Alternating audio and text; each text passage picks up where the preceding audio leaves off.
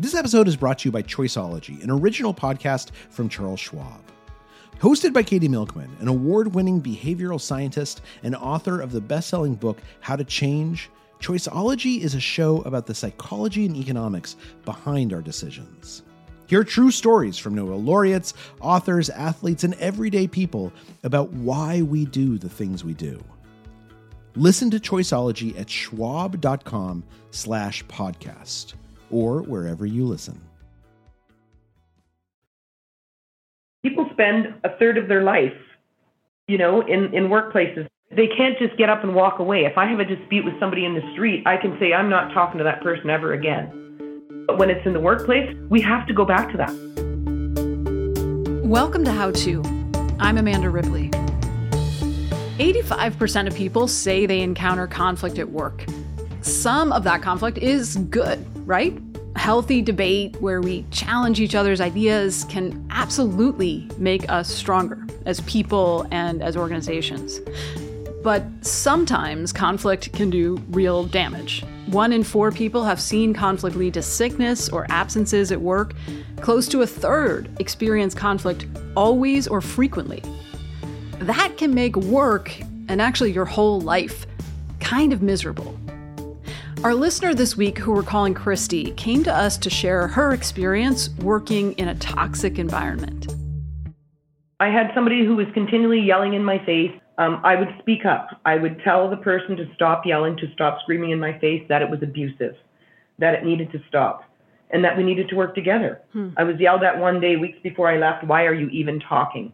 That sounds awful. And, and how long were you at this job, Christy? Over 30 years. Oh, wow. We're going to keep the specifics of Christy's previous job intentionally vague here at her request, but it was a factory with hundreds of employees, and Christy was part of a team that maintained heavy machinery. And one guy in particular kept giving her a hard time. And then others would join in too. I felt like I was being um, attacked. I felt like they were trying to isolate me. Um, there was rumors spread about me. Um, it just became so toxic I couldn't do it anymore. I just didn't feel safe.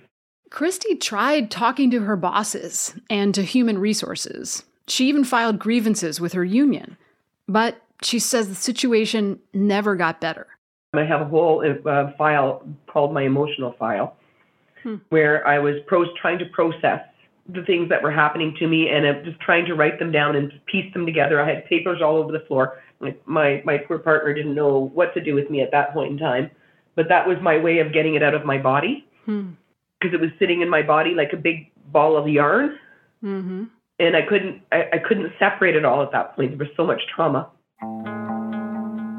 Eventually, Christy felt she had no choice but to walk away, leaving behind a good salary and benefits. But she knows people at her old workplace who are still enduring this abuse and she doesn't want anyone else to have to go through what she went through. And I'm assuming you sound like a strong woman who speaks up for herself, not the type to be pushed around. So it sounds like it was extra infuriating that you felt like no one was listening. Is that right? It certainly was. I am the kind of person who speaks up for myself. But I couldn't do anything, and it was just horrifying that I couldn't do anything and that I had to watch other women being put in this position, and I couldn't do anything about it. This is a very complex problem with no one size fits all solution. Power dynamics matter. We can't say for sure how much of a role gender played in this particular situation, but we're interested today in what we can do despite all of these other factors we can't control, which is why we turn to Megan Hunter. She is the co founder and CEO of the High Conflict Institute in California.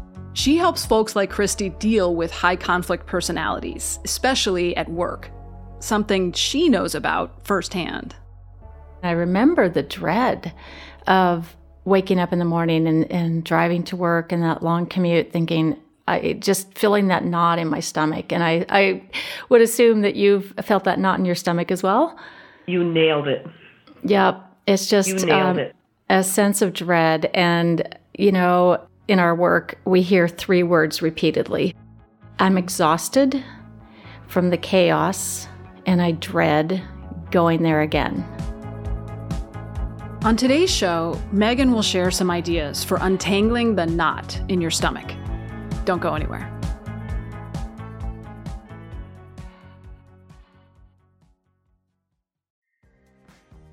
This episode is brought to you by Defender. For those who embrace the impossible, the Defender 110 is up for the adventure. This iconic vehicle has been redefined with thoroughly modern design. The exterior is reimagined with compelling proportions and precise detailing, and the interior is built with robust materials and integrity. The Defender capability is legendary, whether you're facing off road challenges or harsh weather conditions. Built for the modern explorer, the Defender 110 lets you go further and do more. And cargo capacity means more room for your gear. To drive the Defender is to explore with greater confidence. Powerful innovations like the intuitive driver display and award winning infotainment system keep you connected. Innovative camera technologies deliver unobstructed views and effortless maneuvering. Ready for a wide range of adventures, the Defender family features the two door Defender 90, the Defender 110, and the Defender 130, which seats up to eight. A vehicle made to go further, the Defender 110. Learn more at LandRoverUSA.com forward slash Defender. This episode is brought to you by Choiceology, an original podcast from Charles Schwab. Choiceology is a show all about the psychology and economics behind our decisions. Each episode shares the latest research in behavioral science and dives into themes like can we learn to make smarter decisions and the power of do overs. The show is hosted by Katie Milkman. She's an award winning behavioral scientist, professor at the Wharton School, and author of the best selling book, How to Change. In each episode, Katie talks to authors, historians, athletes, Nobel laureates, and everyday people about why we make irrational choices and how we can make better ones to avoid costly mistakes. Listen and subscribe at schwab.com slash podcast or find it wherever you listen. If you're dealing with a bully at work, one of the things that can be most helpful, but feels like the last thing you want to do, is to try to understand them. This high conflict personality is a person who repeats the same behavior over and over again everywhere they go. And it comes down to four basic things, and all of their behaviors will come under these four. One is unmanaged emotions, um, extreme behaviors, all or nothing thinking, and blame. They, I call them instant blamers. Uh, we also call them uh, people who focus on a target of blame. So it's always someone else's fault, and they're always the victim. And this person or persons who were causing you a lot of a lot of problems, Christy. Um, I, I think you'd probably agree. Instead of being a powerful person, they're probably a very insecure person. Would you agree with that? I don't know that, but I don't understand why you would have a problem working with somebody else who's trying to work with you and why you would feel you need to degrade them. Bingo. A, a strong person with leadership doesn't need to bully. Correct. Correct. So here's the thing these folks with this different operating system, this high conflict personality, they're driven by a sense of they have like a fear-based personality instead of a, a personality that's just kind of getting through life and can have reasonable interactions with others. And i think that's what you expected at your workplace. It sounds like you had many years of reasonable interactions with people and then suddenly one or more persons come along and you know things are no longer reasonable. So someone like this may come across seeming very secure and very powerful. But what's underneath it, I would argue, is a fear of feeling inferior. So, the person who fears feeling inferior, their default operating system is to feel superior. Okay, it's an opposites world. So, to feel powerful again, I've got to put someone else down. Hmm. I'm struck by Megan how you keep talking about how it's a different operating system. I feel like you're trying to mm-hmm. tell us something, which is that like don't think you can apply your normal rules of engagement. Yes. Here. Like those will not work here. You are you have entered a different planet. Right. Is that It- right? Yeah, yeah, you're right, Amanda. It's it's the way I put it is because they do have this different system, then and we don't know the rules. We just have to know the rules, and then we can manage that relationship instead of having that person and their you know fear-driven operating system manage us. So when you go to planet high conflict, you need to have a manual you're Right. saying, so that you can't use your normal Earth behavior. Exactly. It could be Mars. I don't know. A workplace bully acts like someone from another planet, it's true. But the phrase itself, high conflict, originates from a very human conflict zone right here on Earth divorce court. uh, you know, the, the courts were seeing so many parents coming through, you know, the courts that just blamed each other and fought and screamed and yelled and sabotaged. And they'd come back to court over and over again, and to the point where they we started calling them frequent filers instead of frequent flyers. they were frequent filers, and um, you know, most people, the 80 to 90%, were mediating their cases out of court or coming to out of court settlements or just agreements between themselves. But the 10 to 20% couldn't seem to make those agreements on their own and they were blaming, blaming, blaming. And it was all or nothing. And it was the screaming and yelling. And they were seeking the court to agree with them and take their side. Surprise, surprise, those same people have jobs. And so you can see how that might translate, right, to the workplace or to other places. Um, I wonder, you know, most people run, don't walk from this kind of behavior, but you, Megan, have gone towards it.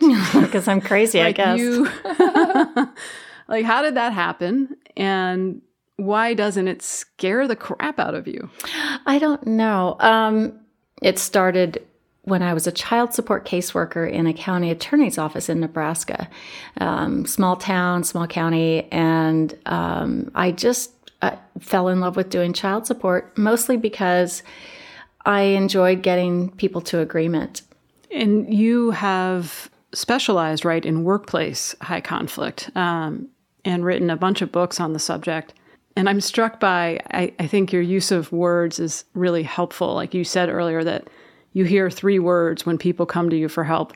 And I think the words were exhaustion, chaos, and dread. That's it. Uh, Christy, do those words resonate with you? Oh man, she's nailing so much over here. ding, ding, ding. ding ding. I could throw in a, about ten more words, but you you understand what I'm talking about. You understand how humiliating, how uh, demeaning, how betrayed somebody is when they go through all of this. Yeah, and it's demoralizing, and, and you try and try everything you know to do. And ultimately, um, you know, some people just give up and have to accept it because there's no recourse. If their organization, you know, can't help, won't help. I could not just not do anything. I could not watch the next group of human beings having to go through what I went through. I did so much to try to stop this. I tried going to so many different people. I couldn't fix it. Mm-hmm. You're a problem solver. Unfortunately, I you know, despite our our best skills and our best tools and our best efforts and our best smiles, sometimes it still doesn't work, and sometimes we do still have to leave. And I know that's frustrating, Christy, because it feels to me that you do like to solve a problem and you don't uh, sweep things under the rug. So here's our first insight leadership matters. Leaders have to put standards and norms in place to prevent this kind of mistreatment. And then managers all the way down the line have to enforce those standards. You would think in 2022 that most companies would have these policies in place, and most of them do, but you have to enforce them. So if bullying or harassment of any kind occurs, then leadership responds to it quickly. Megan, can you describe that to us? Like you said, you've seen places where they've figured this out, like they have policies in place. What does that look like? Yeah, so I, I've and it mostly is large organizations who have taken a real interest in having a strong people culture, right? A people first culture, and um, taking the time to develop policies that uh, protect everyone and provide uh, boundaries and set limits and very, very clear consequences if you cross the boundaries. Sometimes leaders will fail, and you may have to leave, like Christy did. But what if you can't? After the break, we'll uncover some surprising ways to respond to a bully in real time when you have no other good choices. Stay with us.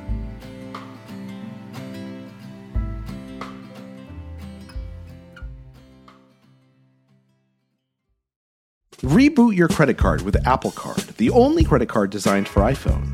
It gives you up to 3% daily cash back on every purchase. Plus, Apple Card has no fees, not even hidden ones.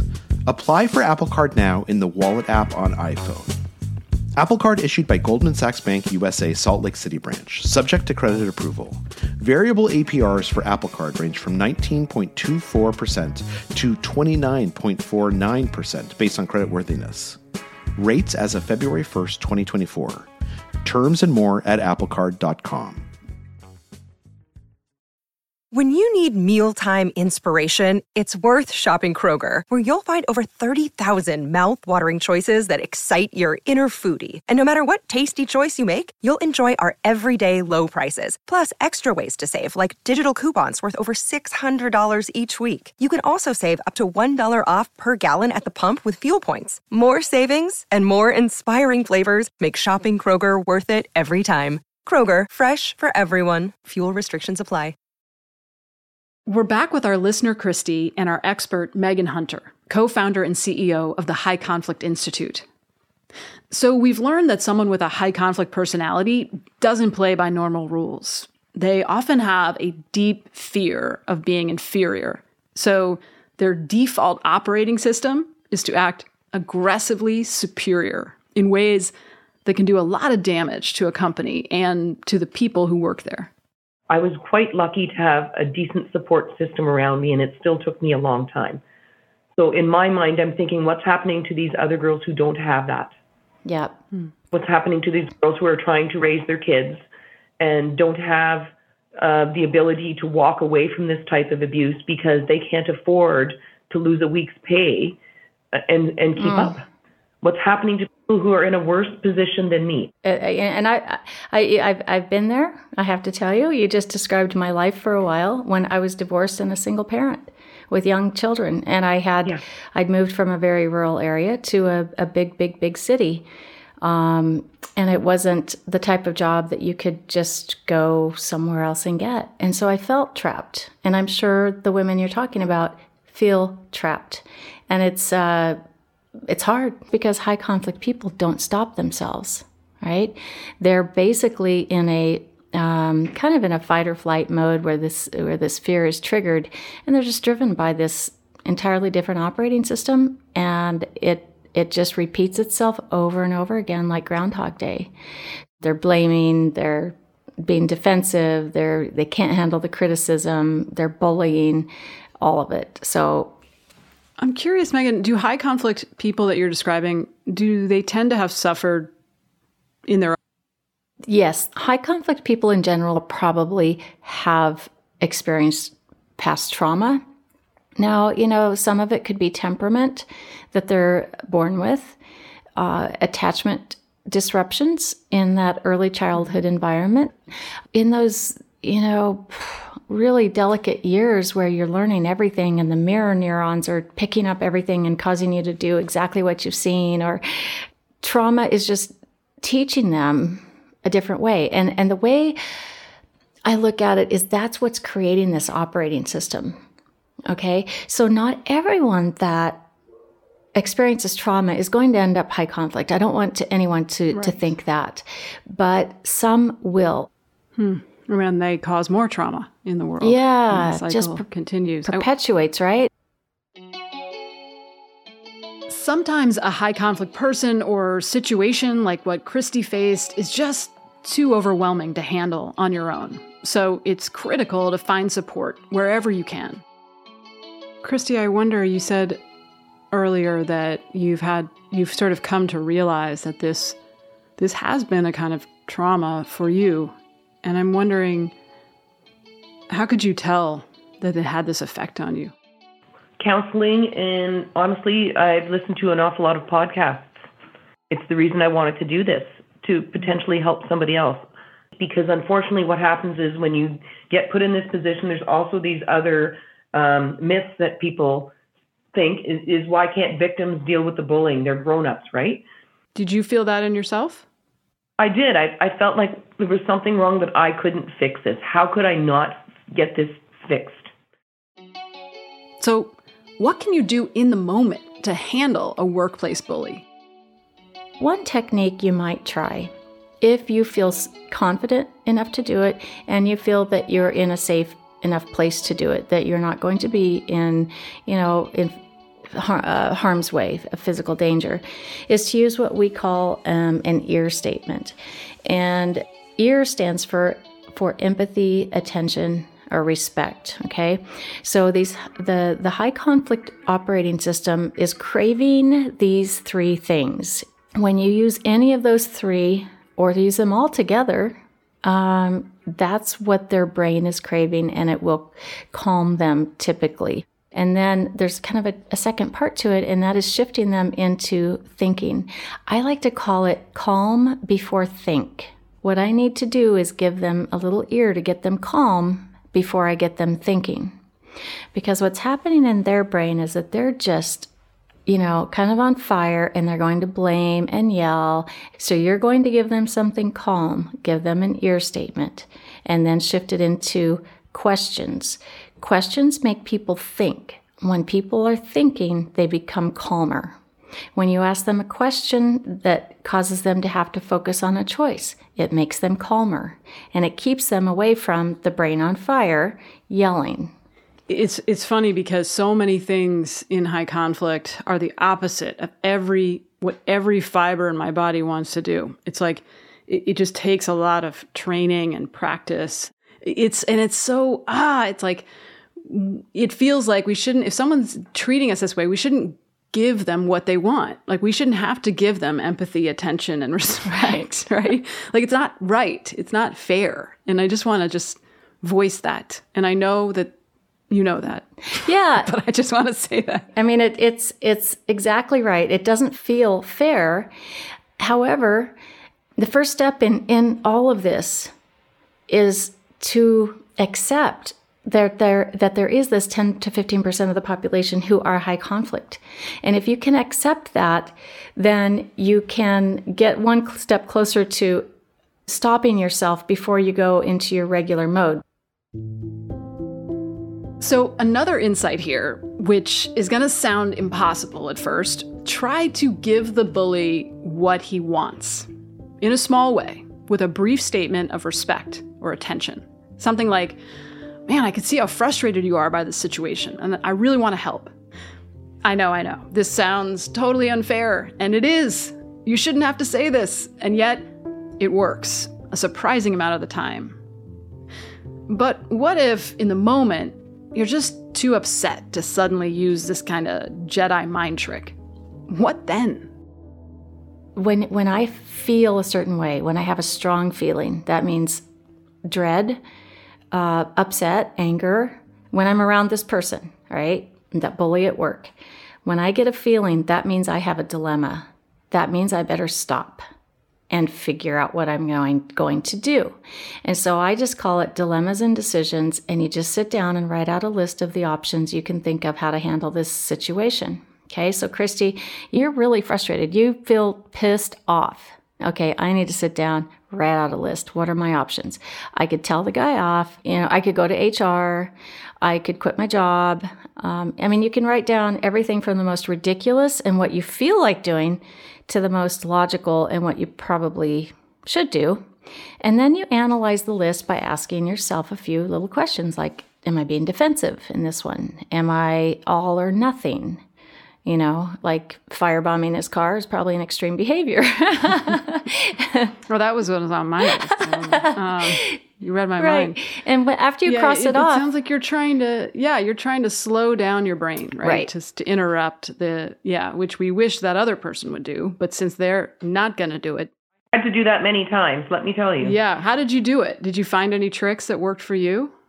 A lot of times I would just have to walk away, count to 10. Uh huh um, it, it, it just wasn't easy to do. But the other thing, what, what I found was happening is that um, the other people around also, people were getting more vicious when they saw nothing was being done about the harassment and bullying.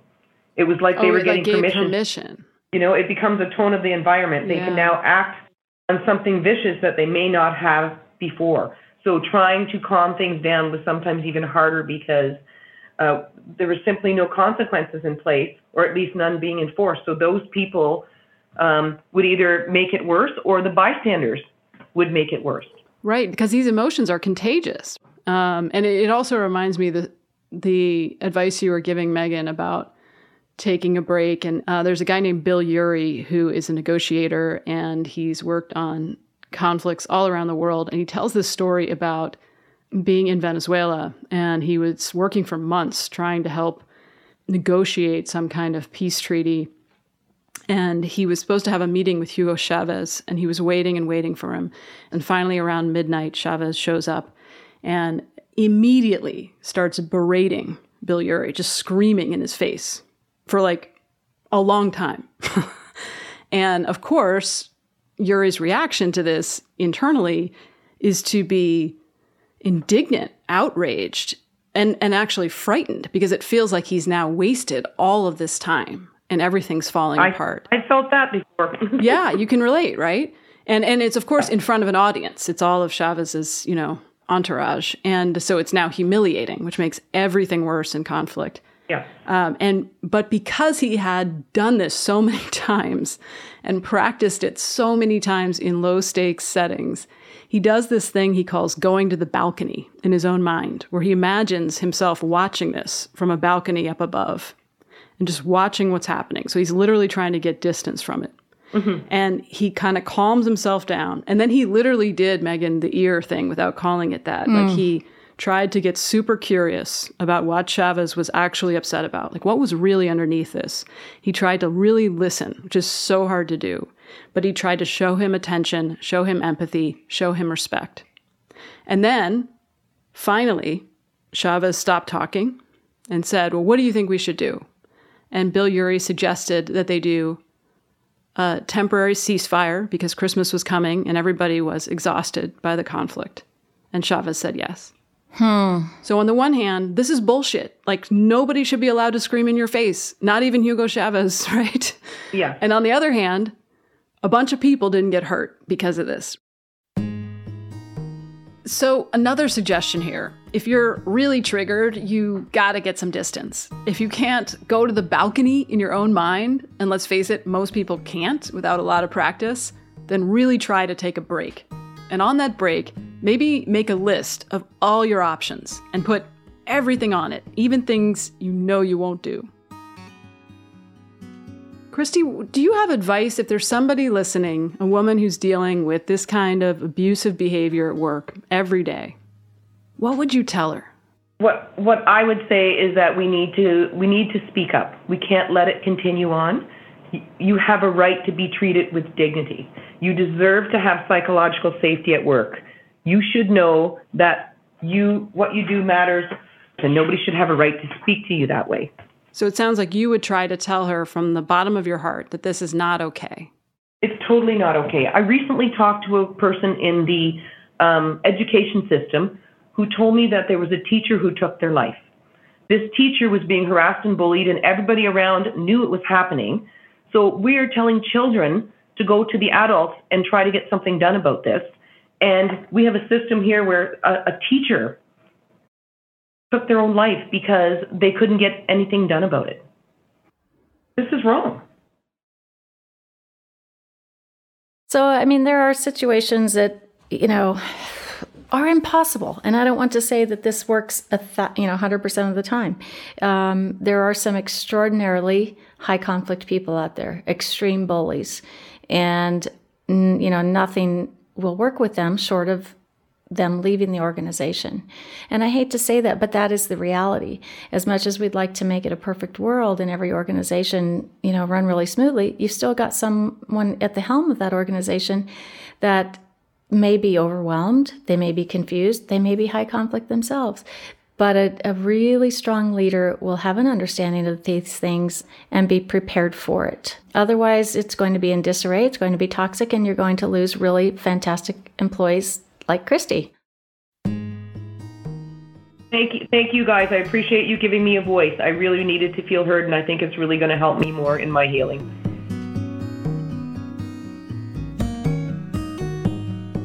thank you to Megan Hunter for all of her great advice. If you're dealing with a high conflict person at work, definitely check out the book she co authored with Bill Eddy called Biff at Work Your Guide to Difficult Workplace Communication. We'll put a link to that in the show notes. And thank you to Christy for her courage in reaching out to us and sharing her experience. She wanted us to ask if others have gone through something similar at work. How did you handle it? Let us know by emailing us at howto at slate.com or leave us a voicemail at 646 495 4001. And that's where you can always reach us with any other problems you're dealing with at work or in any other part of your life. How To's executive producer is Derek John. Rosemary Belson and Katie Shepard produced the show. Our theme music is by Hannis Brown, remixed by Merritt Jacob, our technical director. Special thanks to Amber Smith. Charles Duhigg created this show. I'm Amanda Ripley. Thanks for listening.